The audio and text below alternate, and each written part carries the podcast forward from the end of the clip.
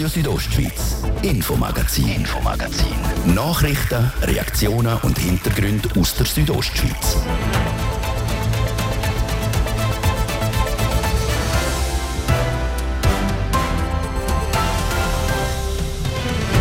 Heute vor einer Woche ist die frohe Nachricht aus Bundesbern gekommen. Fast alle Corona-Massnahmen in der Schweiz sind aufgehoben worden, auch die Homeoffice-Pflicht. Was aber, wenn man gleich gern ab und zu von daheim arbeiten würde? Welche Rechte hat man und wie gehen grosse Bündner Firmen mit dem um? Wir haben nachgefragt. Denn die Frauen sind in der Politik stark untervertreten. In der Gemeindepolitik im Kanton Graubünden liegt der Frauenanteil nur gerade bei knapp 20%. Welche Regionen besser abgeschnitten haben und was es braucht, um das in Zukunft zu ändern, auch das ist eines der Themen bei uns. Und dann sind wir heute auch beim Spatenstich vom Millionenprojekt am Plantahof des Landquart dabei gewesen. Was genau entsteht und warum das die angehenden Bäuerinnen und Bauern ein neues Zentrum kriegen, auch das gibt es im Infomagazin hier auf Radio Südostschweiz. Schön sind ihr mit dabei. Im Studio ist Bettina Kadotsch. Buonasera zusammen. Mit der Aufhebung von fast allen Schutzmaßnahmen gegen die Pandemie gilt auch die Pflicht zum Homeoffice nicht mehr. Das Homeoffice aber hat sich in vielen Betrieben etabliert. Wie Bündner Arbeitgeber künftig die Wünsche nach Homeoffice erfüllend, zeigt der Bericht von Markus Seifert und Hans-Peter Putzi. Ein Viertel von allen Arbeitenden im Büro wünscht sich auch nach der Pandemie vollständig im Homeoffice arbeiten zu dürfen. Das zeigt eine Umfrage vom Personalrekrutierungsdienst JobCloud. JobCloud hat bei rund 10'000 Schweizer Arbeitenden nachgefragt. Mehr als die Hälfte möchte 2 bis 3 Tage Homeoffice pro Woche. Und generell kann man sagen, je älter die Arbeitenden sind, je grösser ist der Drang nach einem flexiblen Arbeitsort. Allerdings, auch wenn es bis vor kurzem eine Homeoffice-Pflicht gegeben hat, weiterhin auf Homeoffice pochen können die Arbeitenden nicht.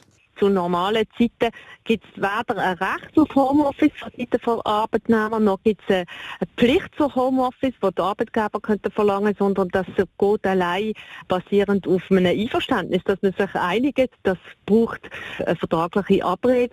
Das sagt Isabel Wildhaber. Sie ist Professorin für Arbeitsrecht an der Uni St. Gallen. Nur Homeoffice-Wünsche von Mitarbeitenden zu ignorieren, wäre laut Antoinette Weibel wirklich unklug. Auch sie ist an der Uni St. Gallen tätig als Professorin für Personalmanagement. Die Antoinette Weibel rät den Unternehmen, dort, wo man kann, Homeoffice ermöglichen, das auch weiterhin zu ermöglichen. Weil das jetzt einfach zurückzunehmen, nachdem das so gut geklappt hat, das wäre ein Misstrauenssignal. In Graubünden sind die Wünsche der Arbeitenden bekannt und auch anerkannt. Das zeigt eine Nachfrage bei 7 grossen Arbeitgebern. Bis Ende Februar gilt in den meisten von den Unternehmen noch eine Homeoffice-Empfehlung. Ab März wird umgestellt auf freiwilliges Homeoffice. Das erlaubte Homeoffice-Pensum ist aber nicht überall gleich. Da wäre die Variante mit 40%. Der Fernando Guntern, Personalchef vom Kanton. Da können Mitarbeiter bis zu 40% für ihre Arbeitszeit im Homeoffice arbeiten. Oder die Yvonne Dünzer von RHB. Wahrscheinlich so ab April soll es möglich sein, bei Büroarbeitsplätzen und einem Anstellungsverhältnis von 80% bis 100% 2 Arbeitstage im Homeoffice zu arbeiten. Grosszügiger ist Hamilton. Der Rinaldo Cretti dazu. Bei der Firma Hamilton ist es so, dass bis zu 60% Homeoffice möglich sein wird ab März. Also bei einem 100% Pensum wären das 3 Tage pro Woche. Die 60%-Regelung gilt auch bei ÖKK, wie sie schreibt. Bis Anfang März entscheiden wird Repower. Der Thomas Grond. Bisher hat man bei Repower einen Tag Homeoffice machen können, nach Absprache mit der Vorgesetzten. Die neue Regelung sieht vor, dass das mehr Tage sind. Und dann gibt es noch die flexibleren Betriebe. Der Daniel Dester von der Kantonalbank. Also es gibt bei uns, bei der GKB, keine gewisse Anzahl Tage oder gewisse Anzahl Stunden oder so, wo man sagt, mach Homeoffice. Ähnlich tönt es beim Thomas Kundert von der Somedia. Wie hoch das Pensum ist, wo jemand im Homeoffice arbeitet, das ist individuell zu vereinbaren zwischen dem jeweiligen Vorgesetzten und dem entsprechenden Mitarbeiter. Was aber auch alle Firmen sagen, ein garantiertes Recht auf diese Pensen gibt es nicht. Das werde individuell in der einzelnen Abteilung nach den Bedürfnissen des Betriebs entschieden. Homeoffice wird nach der Pandemie also bleiben. Und dann gibt es sogar Firmen, die das finanziell fördern. Von den 7 angefragten Betrieben sind das Hamilton und ÖKK. Nochmal Rinaldo Cretti von Hamilton. Hamilton unterstützt alle, die im Homeoffice arbeiten, finanziell mit bis zu 500 Franken. Also wer zum Beispiel einen zweiten Bildschirm braucht, einen besseren Bürostuhl oder einen WLAN-Verstärker und so weiter, der kann das kaufen und bis zu 500 Franken wird von Hamilton übernommen.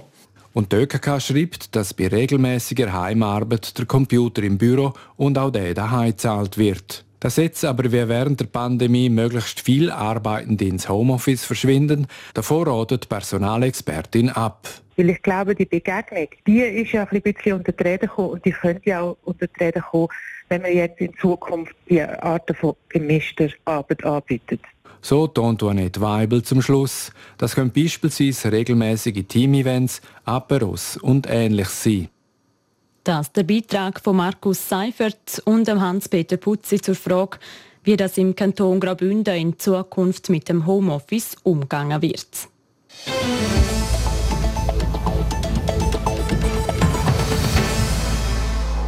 In Graubünden dominieren die Männer klar die Gemeindepolitik. Der Frauenanteil in Gemeindevorständen und Gemeindeparlament liegt nur knapp über 20%. Und nur gerade 14 von den 101 Gemeinden im Kanton werden von Frauen geführt. Das hat eine Erhebung vom Amt für Gemeinden ergeben, die Anfang Jahr durchgeführt worden ist. Ich habe mit der Barbara Wülser, der Leiterin der Stabsstelle für Chancengleichheit, über den tiefen Frauenanteil geredet und von ihr wissen, wie sie die Zahlen einordnet. Also die knapp 20%, das ist eine Zahl, die man schon vor Jahren, wenn nicht Jahrzehnten beobachtet hat. Also meine Vorvorgängerin hat auch mal eine Studie gemacht zur Vertretung von Frauen in der Gemeindepolitik und ist auf ähnliche Zahlen gekommen. Also leider muss man sagen, das stagniert in Summe ungefähr. Der grösste Frauenanteil ist in der Region Plessur. Wie ist das beurteilen?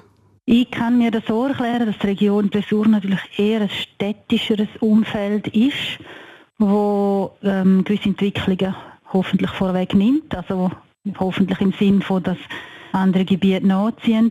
Es gibt möglicherweise Strukturen, die auch dem entgegenkommen, dass sich die Frauen mehr in der Politik beteiligen können. Was dazu auch noch zu sagen ist, dass natürlich städtische Umfeld sind, tendenziell auch eher linksgrün geprägt und da kann man auch sagen, es ist kein Geheimnis, dass die linksgrünen Parteien da bei der Frauenförderung schon länger vorwärts machen. Das sieht man auch wieder an den aktuellen Listen für Grossratswahlen, während es bei den Bürgerlichen schleppender vorangeht. Jetzt eben die Erhebung vom Amt für Gemeinden, die hat auch gezeigt, dass in 3 Regionen, Albula, Bernina und Landquart, gar keine Frauen an der Spitze von Gemeindevorständen sind. Wie ist denn das zu beurteilen? Ja, es ist natürlich eine Momentaufnahme. Also ich glaube, da darf man jetzt nicht irgendwie vorverurteilen im Sinne von, das sind Schlusslichter. Das ist jetzt Stand Januar 2022 und in der Geschichte hat es auch schon Frauen möglicherweise gegeben. Das Problem ist ein bisschen eben, dass man die Erhebung ja in grossen Abständen erhoben hat. Also das heisst, interessant ist natürlich jetzt in Zukunft zu schauen, was sich dort auch entwickelt und was sich tut. Das ist das eine und das andere ist eben nochmal, was ich auch gesagt habe, Thema Vereinbarkeit betrifft jetzt auf die Region Landquart sicher weniger zu, aber in Regionen wie Bernina ist möglicherweise auch die Betreuung oder eben die Vereinbarkeit von Beruf, Familie und noch Politik auch schwieriger, weil die Strukturen weniger vorhanden sind. Es ist ja zwar die erste Erhebung vom Amt für Gemeinden, kann man aber gleich sagen, dass sich ein bisschen etwas bewegt hat im Vergleich zu früher oder hat es stagniert, wie Sie gesagt haben? Also ganz generell muss man ja das Gesamtbild anschauen, das sind ja nur Zahlen. Ich denke, wichtig ist auch zu sehen, dass wir junge Frauen vor allem auch haben, die sich mehr einbringen, also auch Männer, aber jetzt eben gerade auch Frauen. Das zeugt auch vom Selbstverständnis der Frauen, dass sie eben mitmischen möchten und auch können und sich das zutrauen. Also die Sensibilisierung oder auch das Selbstvertrauen ist da. Und das heisst ja in Zukunft, dass die auch dann schon an einem anderen Punkt stehen, in 10, 15 Jahren. Was braucht es, damit es in Zukunft anders ist, dass mehr Frauen in so Gemeindeämter hineinkommen? Es braucht verschiedene Sachen, sicher auch gewisse Hartnäckigkeit von einzelnen Frauen, aber auch von Frauennetzwerken, die sehr wichtig sind für die Unterstützung. Dann braucht es auch ganz gezielte Förderung, also dass man sagt, jetzt als Gemeinde, dass man zum Beispiel auch das Geschäftsmodell anpasst und Strukturen schafft, die das besser ermöglicht. Und dann ein Thema, was auch immer wieder kommt, ist die Frage für Entlöhnung. Die ist so unterschiedlich in den Bündner Gemeinden. Und es ist halt wirklich schlicht für gewisse Personen nicht leistbar, in einem Milizamt zu sehr, sehr finanziell schlechten Bedingungen eine so verantwortungsvolle Arbeit zu leisten, weil sie halt einfach noch andere Aufgaben haben. Das ist Barbara Wülser, die Leiterin der Stabsstelle für Chancengleichheit über den tiefen Frauenanteil in der Gemeindepolitik, wo im Moment nur gerade bei knapp über 20% liegt. Die Erhebung wird übrigens jetzt jedes Jahr durchgeführt.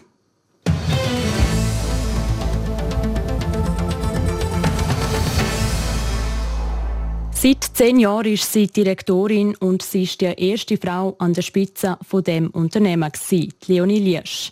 Sie war Direktorin von Chur Tourismus. Aber jetzt ist Schluss. Anfang Juni wechselt Leonie Liersch zu Graubünden Viva und nimmt dort als Geschäftsführerin eine neue Stelle in Angriff. Die Francesca Albertini hat Leonie Liersch getroffen und mit ihr über die Gründe des Wechsels geredet.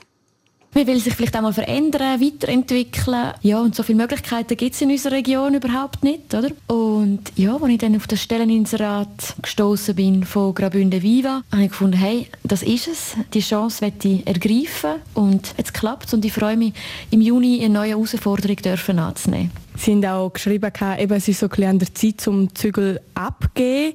Ist dann Ihnen die Entscheidung schwer gefallen? Ja, also es war für mich sicher ein Prozess, den ich für mich selber machen musste. Ich werde viele schöne Erinnerungen von Chur Tourismus mitnehmen, wird sicher auch das Team vermissen, aber es ist Zeit für etwas Neues. Eben, Sie haben jetzt gerade gesagt, es ist Zeit für etwas Neues und das nehmen Sie ab dem Sommer auch in Angriff. Sie werden ja Geschäftsführerin von Graubünden Viva. Jetzt, Graubünden Viva fördert und vermarktet ja regionale Produkte, also Lebensmittel.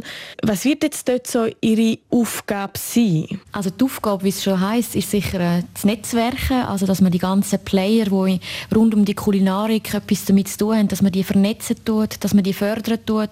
Es geht sehr viel um Kooperationen, Vermittlung und Förderung. Auf was freuen Sie sich denn am meisten von Ihren Aufgaben? Ja, auf viel. Also es ist das eine natürlich einfach mal ein neues Umfeld, eben neue Leute dürfen kennenzulernen, mich noch vertiefter mit unseren kulinarischen Produkten auseinandersetzen, die wir hier in unserer Region haben.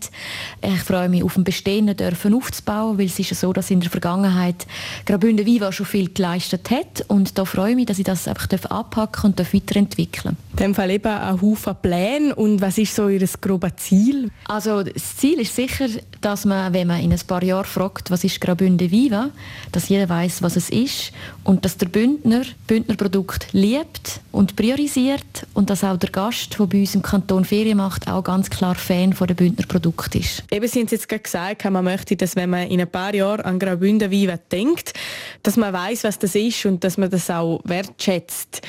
Jetzt, wenn man ein bisschen zurückschaut, ist es ja nicht immer so rund gelaufen und darum hat man ja das jetzt auch umstrukturiert, wo eben auch Ihre Stelle geschaffen worden ist. Machen Sie sich da irgendwo durch auch ein bisschen Sorgen, dass vielleicht nachher trotzdem nicht alles so läuft, wie Sie sich das wünschen? Ich glaube, so eine Marke braucht Zeit. Wir dürfen nicht erwarten, dass so eine Marke einfach von 0 auf 100 innerhalb von wenigen Jahren gerade überall zu 100% bekannt ist. Und ich glaube, das ist für mich zusammen mit dem Vorstand eine Chance, dass wir da eben noch ein riesen Potenzial haben, zum Weiterentwickeln. Seit die langjährige Direktorin von Chur Tourismus, Leonie Liersch, die dann ab Anfang Juni die Geschäftsführerin von Graubünden Viva wird. Das ist das Infomagazin hier auf RSO. Nachher geht es bei uns dann weiter mit dem Beitrag zum Plantahof in Landquart. Dort wird für über 20 Millionen Franken ein neues Zentrum gebaut. Und wir berichten über die Schliessung vom Kindergarten im Engadin, der für Aufsehen sorgt. Jetzt gibt es die Nachrichten, das Wetter und der Blick auf die Bündner Strasse.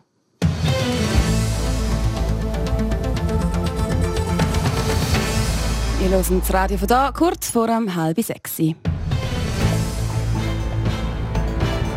News Update.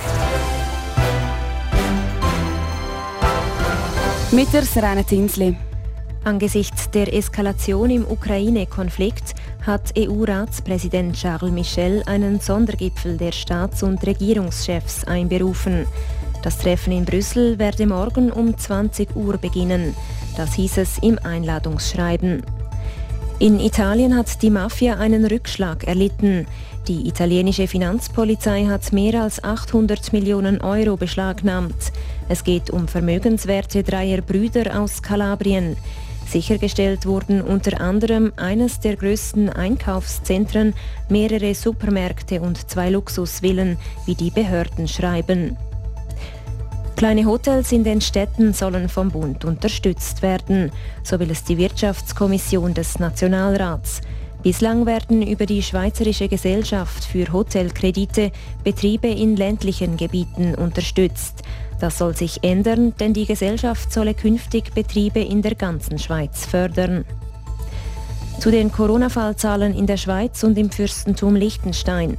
Dem Bundesamt für Gesundheit (BAG) wurden innerhalb eines Tages 18.423 neue Ansteckungen gemeldet. Gleichzeitig registrierte das BAG 15 neue Todesfälle und 174 Spitaleinweisungen. Am gleichen Tag vor einer Woche zählte das BAG noch über 21.000 Neuinfektionen. Damit sind die Fallzahlen in der Wochenfrist um 12,4% gesunken. Die Spitaleinweisungen nahmen dagegen um 45% zu. Das Wetter. Präsentiert von Tanzschule Home of Dance. Die Tanzschule in Chur für alle Partys. Von Discofox über Salsa bis zu Hochzeitstanz und Bachata. www.homeofdance.ch. In der Ostschweiz ist es auch heute der Rest vom Tag noch frühlingshaft und bis zum Abend haben sich dann auch die letzten Wolken verzogen. Heute ist es Chur 12 Grad, Zieland 8 und das Bivio 3 Grad. Am morgen Donnerstag gibt es in zwei Teilen noch ein paar Wolken, aber es bleibt den ganzen Tag freundlich und sonnig. Die Höchsttemperaturen morgen Donnerstag, in Chur gibt es bis zu 13 Grad, am Nachmittag in Klosters bis zu 6. Verkehr. Präsentiert von Mobilreisen24, Ihrem Partner für Wohnmobilvermietungen im Bündner Oberland. Mehr Infos unter mobilreisen24.ch. Chur auf der Masanderstrasse statt ein- und auswärts staut wegen Feierabendverkehr. Dort haben wir momentan einen Zeitverlust von bis zu 30 Minuten. Das gleiche auf der Kasernenstrasse statt einwärts und zwischen Weltstörfli und Postplatz. Dort haben wir einen Zeitverlust von bis zu 10 Minuten. Und auch auf der Umfahrung Süd beim Kreisel müssen wir 5 Minuten mehr einberechnen. Dann auch das Landquart beim Kreisel beim Karlihof haben wir in alle Richtungen Stau und einen Zeitverlust von bis zu 5 Minuten. Ich wünsche allen eine ganz gute und vor allem auch sichere Fahrt. Verkehr. Jetzt geht es weiter mit dem Infomagazin. Ich gebe zurück zur Bettina Kadotsch. Radio Südostschweiz, Infomagazin. Nachrichten, Reaktionen und Hintergründe aus der Südostschweiz.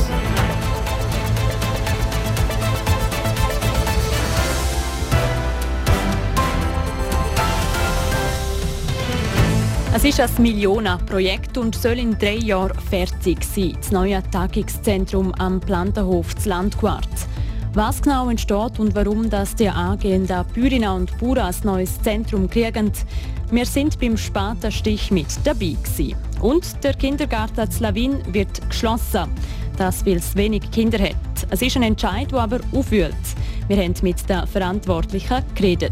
Das Thema die nächste Viertelstunde im Infomagazin. Schön sind ihr mit dabei. Der Kanton Graubünden erneuert den Plantahof zu Landquart. Dort, wo die zukünftigen Bäuerinnen und Bauern die Ausbildung in der Landwirtschaft geniessen, entsteht ein neues Tagungszentrum. Mit dem heutigen symbolischen Spatenstich ist der Baubeginn eingeläutet worden. Der Livio Biondini war für uns vor Ort. Über 80% der Bündner Stimmbürger haben vor 2 Jahren zum Neubau des Tagungszentrums am Plantahof Ja gesagt. Die Gebäude vom Zentrum, der Saal, die Küche und die Unterkünfte sind nach 40 Jahren nicht mehr in einem guten Zustand und weisen grosse Mängel auf. Das ist aber nicht der einzige Grund für den Neubau, wie der Kantonsbaumeister vom Bündner Hochbauamt, der Markus Dünner, bestätigt. Ja, das ist ein Grund. Teilweise hat man das wirklich nicht mehr gut brauchen, aber ich glaube, es sind vor allem die verschiedenen Nutzungen gewesen, die Nutzungsverflechtungen, die halt den Betrieb erschwert haben für den Plantahof. Und mit dem Projekt, das wir da haben, in 3 Etappen, können wir die Nutzungen wieder sauber ordnen und so entflechten, dass das wirklich Betrieb gut läuft. Darum hat es einen Projektwettbewerb gegeben. Die Arbeitsgemeinschaft Niggischwalder Architekten und Planalytik GmbH Flums hat die Jury am meisten überzeugen und den Wettbewerb gewonnen. Heute war der Spatenstich. Die Bauarbeiten können also anfangen, ganz zur Freude vom Bündner Regierungsrat Mario Cavigelli. Aus der Sicht vom Chef des Infrastrukturdepartements sind so erste Spatenstiche immer etwas Schönes. Es schließt die grosse Planungsarbeit ab, wo alles digital läuft, vom Modell bis zu den Plänen. Und letztlich sinnbildlich kann man die Schaufeln anlangen und dann nachher entsteht das, an dem man letztlich Jahr geplant hat und schlussendlich auf das man sich freut.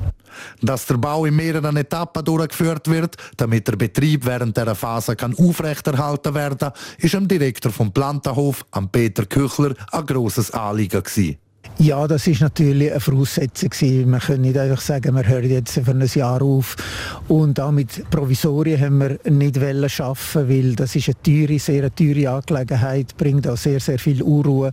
Und jetzt mit dieser Lösung, mit der Etappierung geht es ein bisschen länger, aber selbstverständlich können wir dafür uns konzentrieren auf die einzelnen Bauteile und uns so gut organisieren. Also wir sind da sehr zuversichtlich, dass es eine gute Lösung ist. Warum das Gewinnerprojekt Flora den Zuschlag gekriegt hat, erklärt der Kantonsbaumeister Markus Dünner. Ich glaube, das Projekt hat sehr gut gezeigt, wie sie sich integrieren in die bestehenden Bauten und dem Plantahof ein neues Gesicht, einen neuen Auftritt geben, wenn man von der Kantonstrasse herkommt. Ich glaube, das ist wichtig gewesen. Und dann selbstverständlich die Entflechtung gut genutzt und auch hervorragend in der Gestaltung. 3 Jahre lang soll jetzt gebaut werden. Im Frühling 2025 sollen alle Etappen abgeschlossen und Gebäude bezugsbereit sein. Ursprünglich hätte schon vor einem Jahr mit dem Umbau gestartet werden. Warum es jetzt die Verzögerung gegeben hat, weiss der Mario Cavigelli. Es gibt wie immer verschiedene Gründe. Wir haben natürlich verschiedene Prioritäten gehabt. Aufgrund von der Covid-Situation. Wir haben ein bisschen Verzögerungen gehabt im Planungsprozess. Letztlich ist das etwas, was mit Planungsarbeiten immer wieder verbunden ist, dass man eine Prognose macht, versucht unter optimalen Bedingungen eine Ankündigung zu machen. Jetzt sind wir ein bisschen später. Dafür haben wir ein definitiv optimiertes Projekt aus der Sicht des Plantahof und haben keine Lücken und keine Unsicherheiten. Kosten wird das ganze Projekt 24,5 Millionen Franken. Der Regierungsrat geht davon aus, dass der Kredit lange und man hoffe aber auch, dass man tiefer abschliessen können. Das ist der Beitrag von Livio Biondini zum Neubau am Plantahof des Landquart. Dort sind heute die Bagger aufgefahren.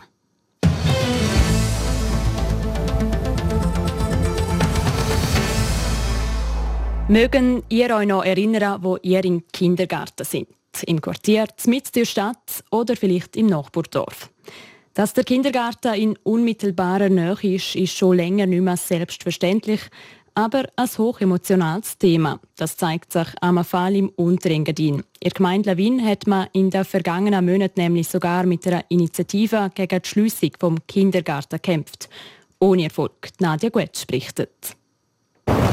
Früh am Morgen, um 7:10 fährt der Bus mit den Kindergartenkindern aus den Dörfern Breil, Zernetz und Susch in Lawin vor. Die Kindergärtnerin die Monika Konrad steht an dem Morgen mit einem geschmückten Leiterwagen parat. Zum 7. Geburtstag von Laila machen sich die 17 Sprösslinge mit der Lehrerin auf für eine Runde durchs Dorf. Inklusive mehrsprachigem Geburtstagsständli, versteht sich. Happy Birthday, Laila. Ab dem nächsten Schuljahr besuchen alle Kinder den Kindergarten in Zernetz. Das hat der Schulrat beschlossen und das Stimmvolk der fusionierten Gemeinde Zernetz, wo die Fraktionen Breil, Lawin und Susch angehören, unterstützt. Natürlich bin ich traurig, ich bin auch gerne hier in Lawin in diesen super Räumlichkeiten. Aber eigentlich, als ich angefangen habe, sind es 2 Jahre, wo ich hätte hier bleiben dürfen. Und aus diesen 2 Jahren sind jetzt 7 Jahre geworden. Doch eine schöne Zeit gewesen und ja, es ist der Entscheid so gefallen. Und so ist es.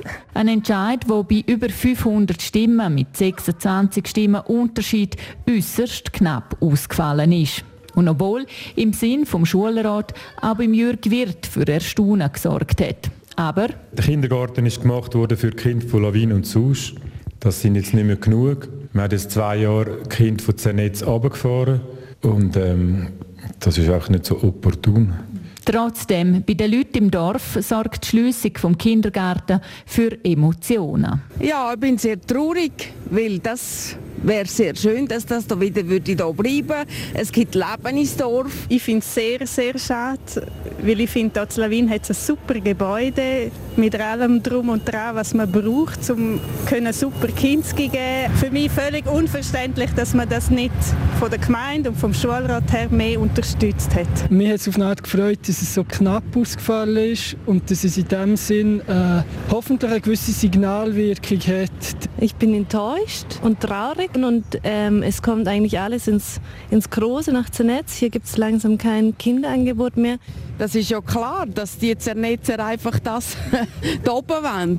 Ja, es tut einfach weh. Sogar mit einer Initiative ist in den letzten Monaten um den Erhalt des Kindergartens Lawin gekämpft worden. Der Nils Wohlwend war der Kopf dieser Initiative und entsprechend enttäuscht. Für ihn hat die Gemeinde eine Chance verpasst. Um jetzt eine Basis zu legen mit einer Jugend, die sich in der ganzen Gemeinde bewegt, also Schule, Zernetz, Kindergarten, Lawin. Man sieht die ganze Gemeinde und so kann man auch als junge, fusionierte Gemeinde vorwärts gehen. Trotzdem haben sie es geschafft, dass das Thema und der Entscheid vor Schliessung nochmal aufgerollt und faktenbasierend diskutiert worden sind. Auf das Argument vor Wirtschaftlichkeit respektive der tiefen Anzahl Kinder hat er eine pädagogische Antwort. Zum Wohl der Kinder muss man es vor allem aus der Sicht der Infrastruktur anschauen und da ist Lawin schon klar im Vorteil und ich glaube eine 15-minütige Fahrt, also jetzt von Zernetz aus gesehen, ist da weniger schlimm. Der Ball liegt jetzt bei der Politik. Der Gemeindepräsident Emil Müller sagt zu dem emotionalen Thema: Vielleicht kommt man in wenigen Jahren zum Schluss, dass es Sinn macht, um den ganzen Kindergarten auf Lawin zu tun. Das ist auch möglich. Ich bin froh, hat man den Entscheid so gefällt, auch wenn er sehr knapp ist. Aber man hat sich nichts verbaut. Und das ist das Wichtigste. Fakt ist, dass ab dem neuen Schuljahr die Räumlichkeiten im erst 1999 erbauten Schulhaus von Lawin werden leer stehen. Wo der Kindergarten in Zernetz hingegen eingezogen wird, ist noch offen. Bei den direkt Betroffenen scheint aber das kein grosses Thema zu sein. Wenn Jens ist ernetzt, er kriegt sie das flotte Rabalassü.